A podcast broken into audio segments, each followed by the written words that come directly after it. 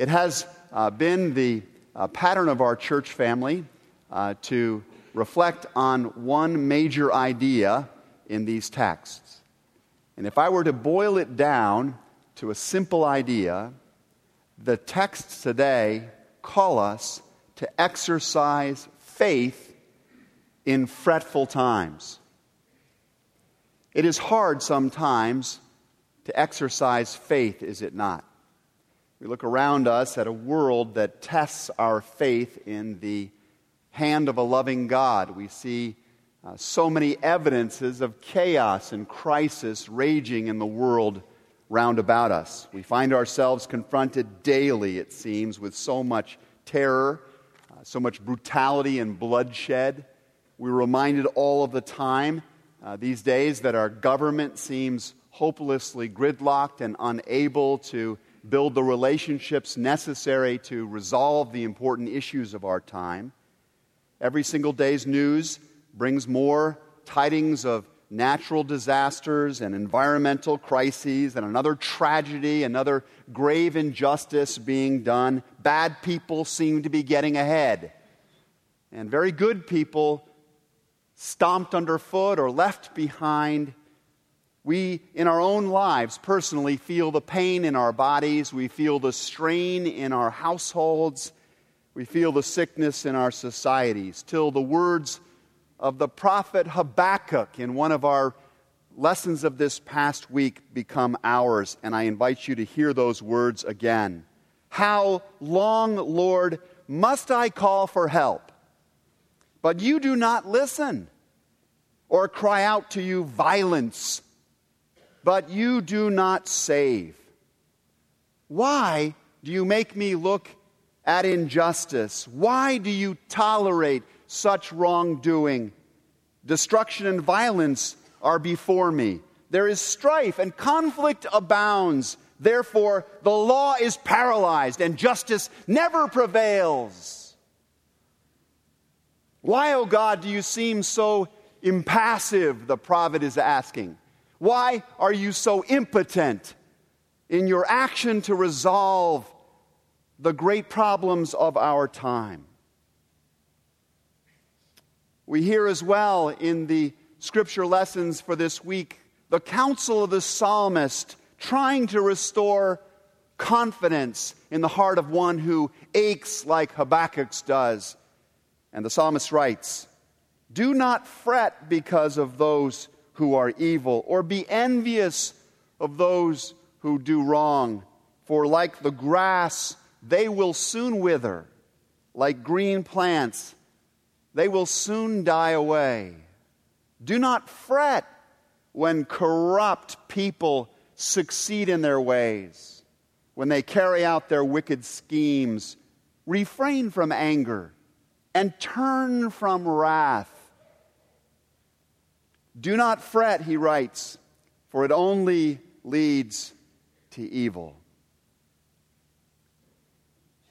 It is hard sometimes not to be angry or anxious as we look at the world. It's hard not to despair when we consider what's going on in our time. I received a late night phone call from a member, an older member of our church, uh, who just couldn't hold to herself the, the sense of anxiety and anger and upset over what was going on in our country right now. She called me almost in the middle of the night in an uncharacteristic way. She just had to have somebody to talk to about what she was feeling. And I understood it. I could resonate with the anxiety and the anger she was feeling. It's hard not to feel these things. It's hard not to take up the tools of evil ourselves when we feel like the great values and virtues of our life together are being assaulted on every single front. How do we maintain faith in God in such fretful times? How do we continue to hold to the pathway of Jesus when so many people have abandoned it? How do we believe in the triumph of the good when we're living in such fretful times? That's the question I want to ponder with you today in light of the counsel of Scripture and the company of the saints that we join with on this day. In our lectionary reading From Luke chapter 17, we hear the very first followers of Jesus asking much the same question, if you think about it. The apostles said to the Lord, Increase our faith. Luke 17 and verse 5. To understand what's behind that request of the disciples, we need to understand the context of the request. Jesus had just finished telling them that they must be bold to confront sin where they found it in their world. And yet they must be bolder still to forgive sin when they met it in this world. That when someone repented of sin, they should forgive that person. Not just once, or twice, or three times, or four times, or five times, or six times, or seven times, but again and again, they must exercise a persevering kind of grace in this world. And very frankly, the job of being people who lived with that kind of persevering forgiveness and hope seemed very daunting to them, uh, given the profound sin and struggles of this world. And so when they say to Jesus, increase our faith, what they're really saying is in a world so messed up as this one is, how can we really do what you're asking? Jesus, you're going to have to do something to increase our internal capacity to live with the kind of trust and goodness that you seem to be advocating because we just don't feel like we've got it in us. And, the response that Jesus gives to this plea is an interesting one, I think. First, Jesus underlines the life changing power of true faith.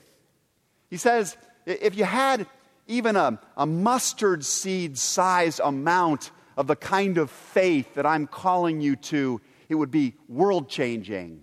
It would alter everything. Seek that faith, pray for that faith, he tells them.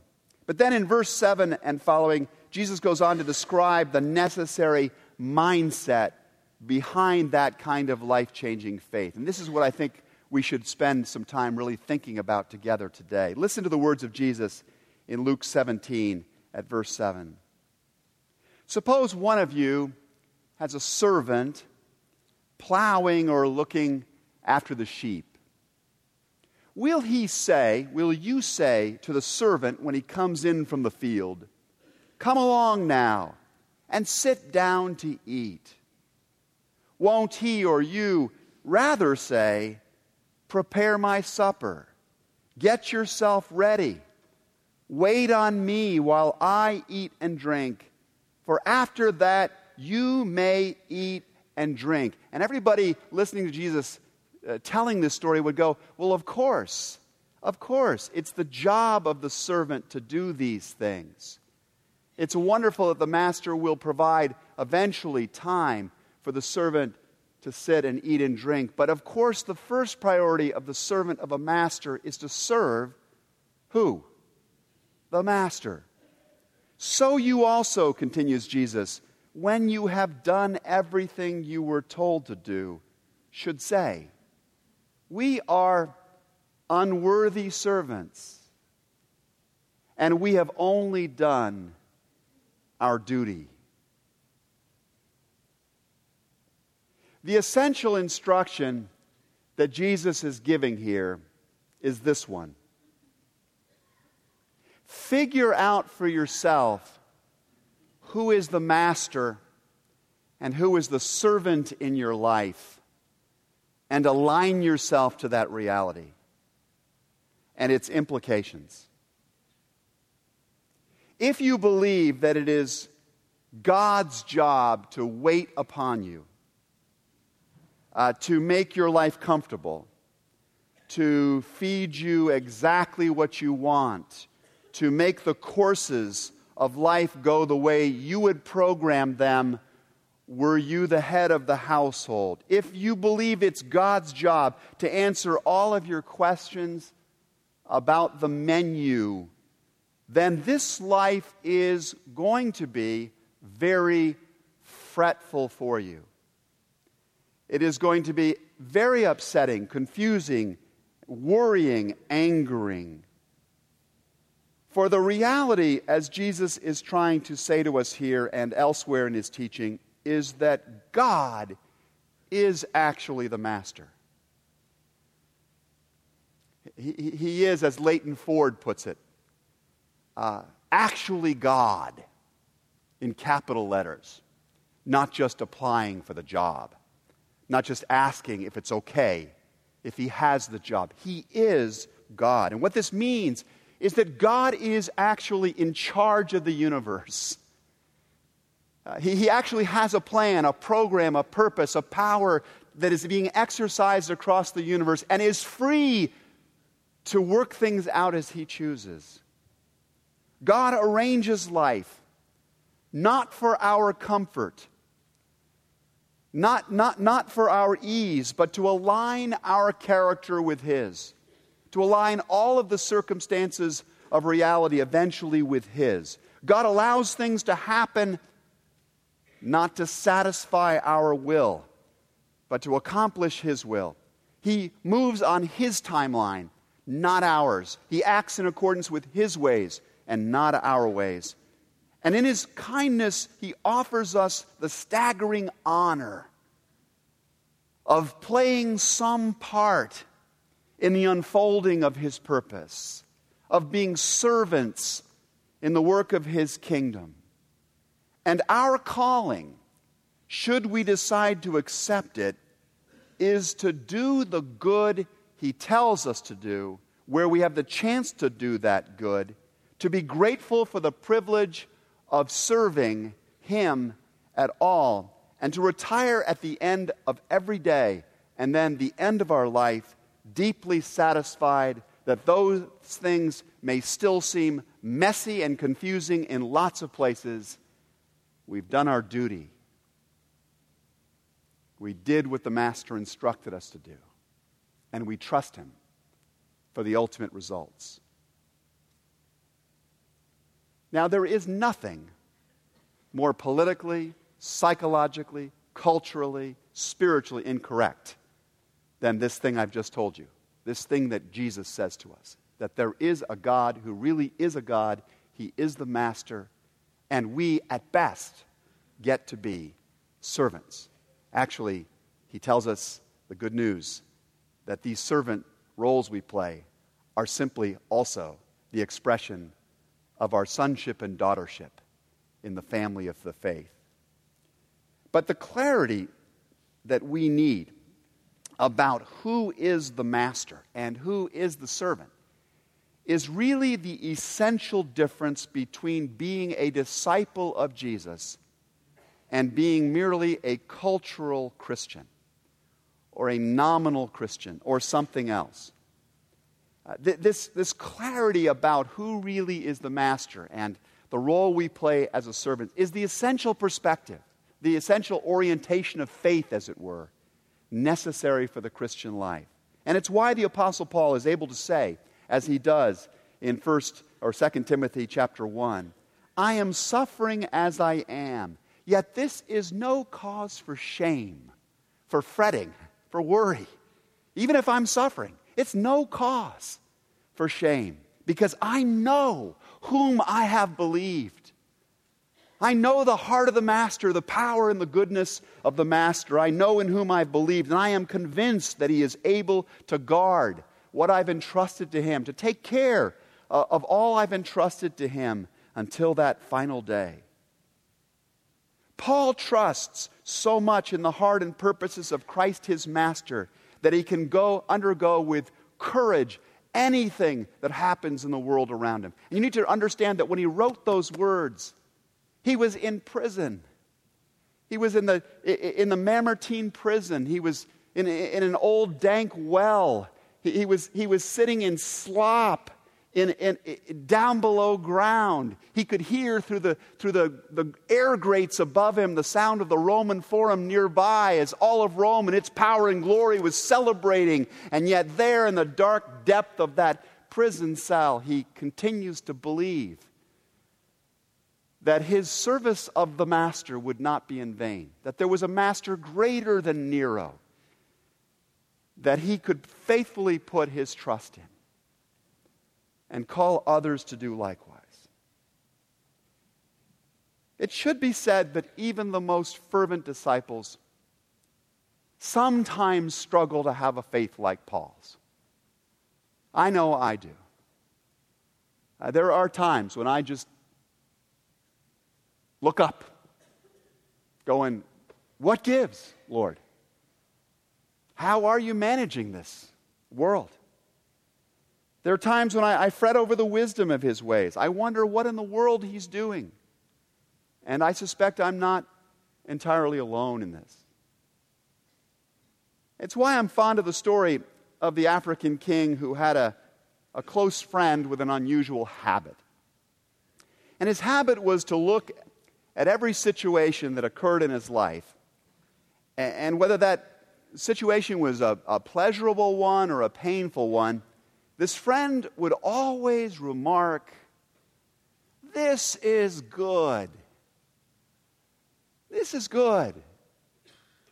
Well, one day the king and his friend were out on a hunting trip, and it was the friend's routine to load and prepare the guns whenever they went hunting. But on this particular occasion, something went wrong with the gun that the king was using because as the king pulled the trigger, the gun misfired and his thumb was blown off.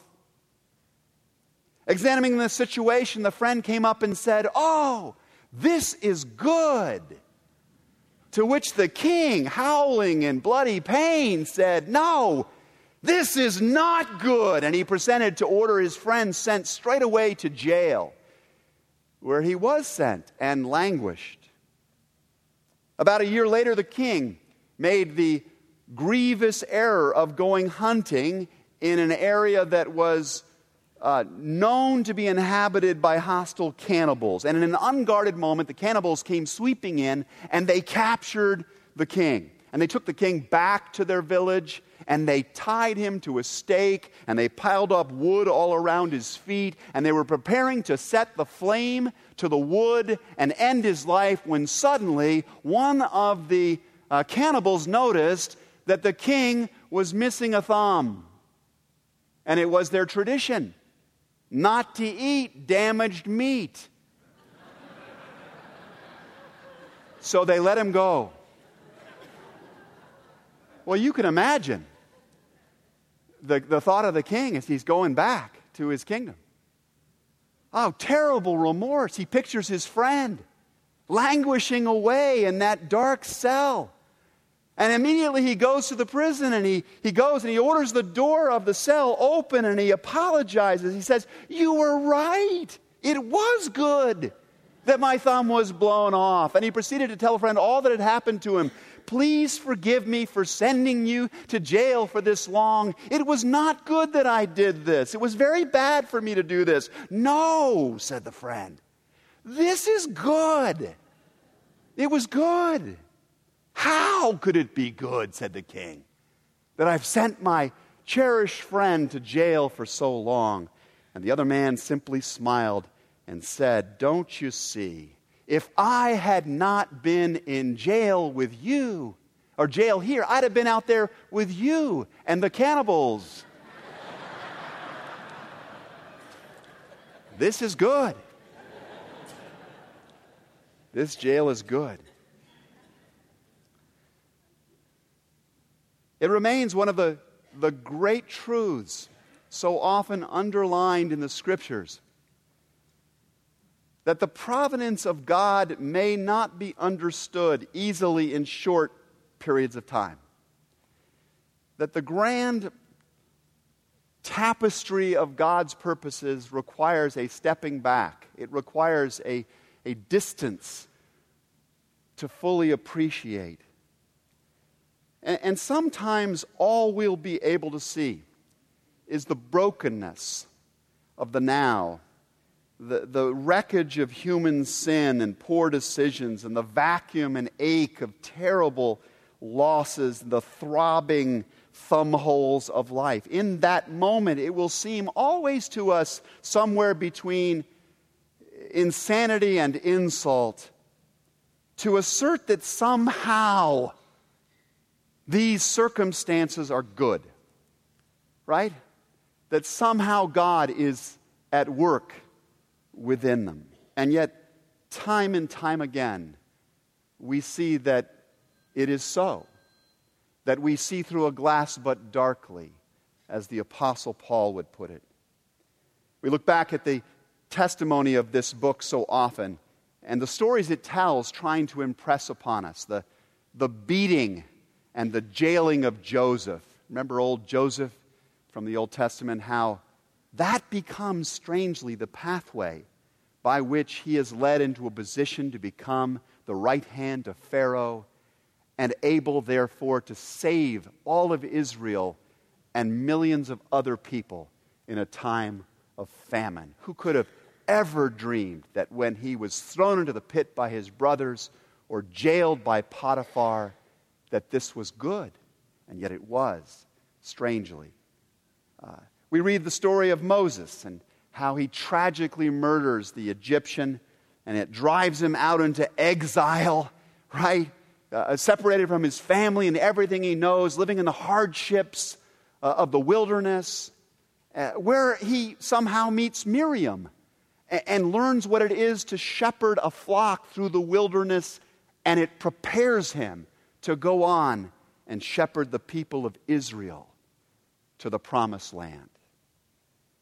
And, and, and who could have ever said in the time of pain that this would be good? The roosters crow over Peter.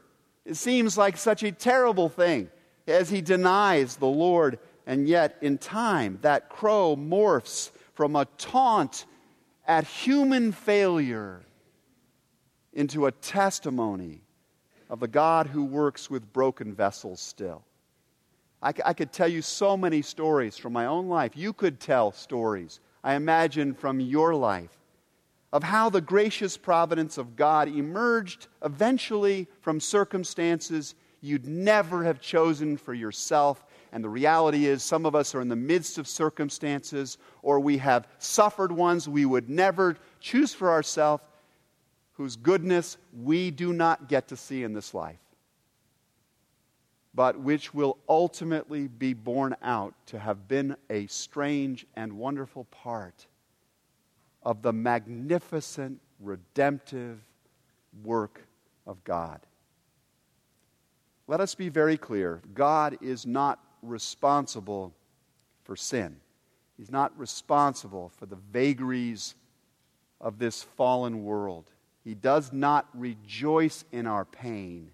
He does not take pleasure in our losses at whatever scale.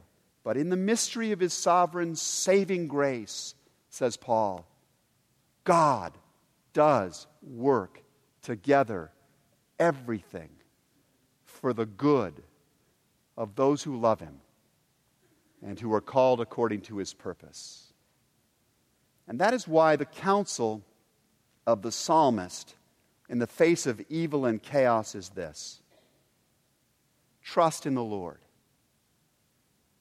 and keep doing good as far as you see the capacity to do that. Trust in the Lord and keep doing good. Keep believing in God's goodness. Keep behaving according to that goodness and in the end, all will be well.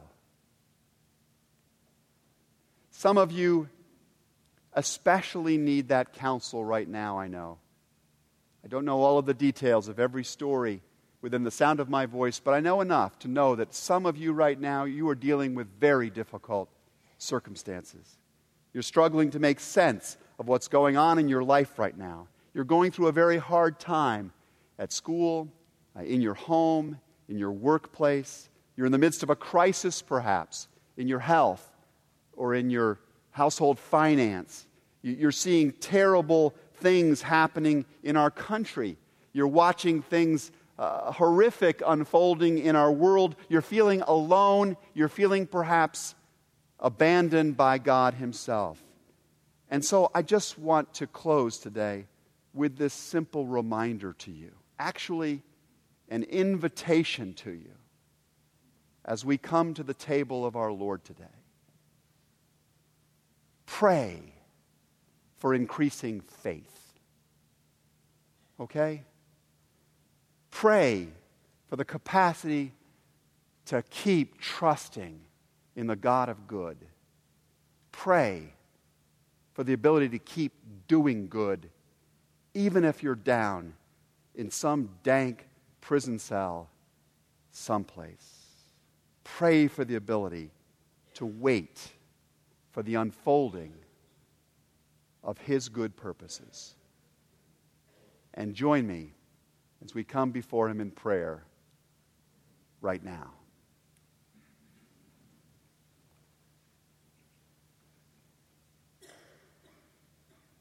Lord, you are the Master. And we are really trying to be your faithful servants. Please increase our faith. Help us to trust you and to keep doing good until we can look at our lives and the way that you have worked within them and proclaim with joyful gratitude this is good. For this we pray in the name of you who transformed a cross of death into a bridge to life. In Christ's name, amen.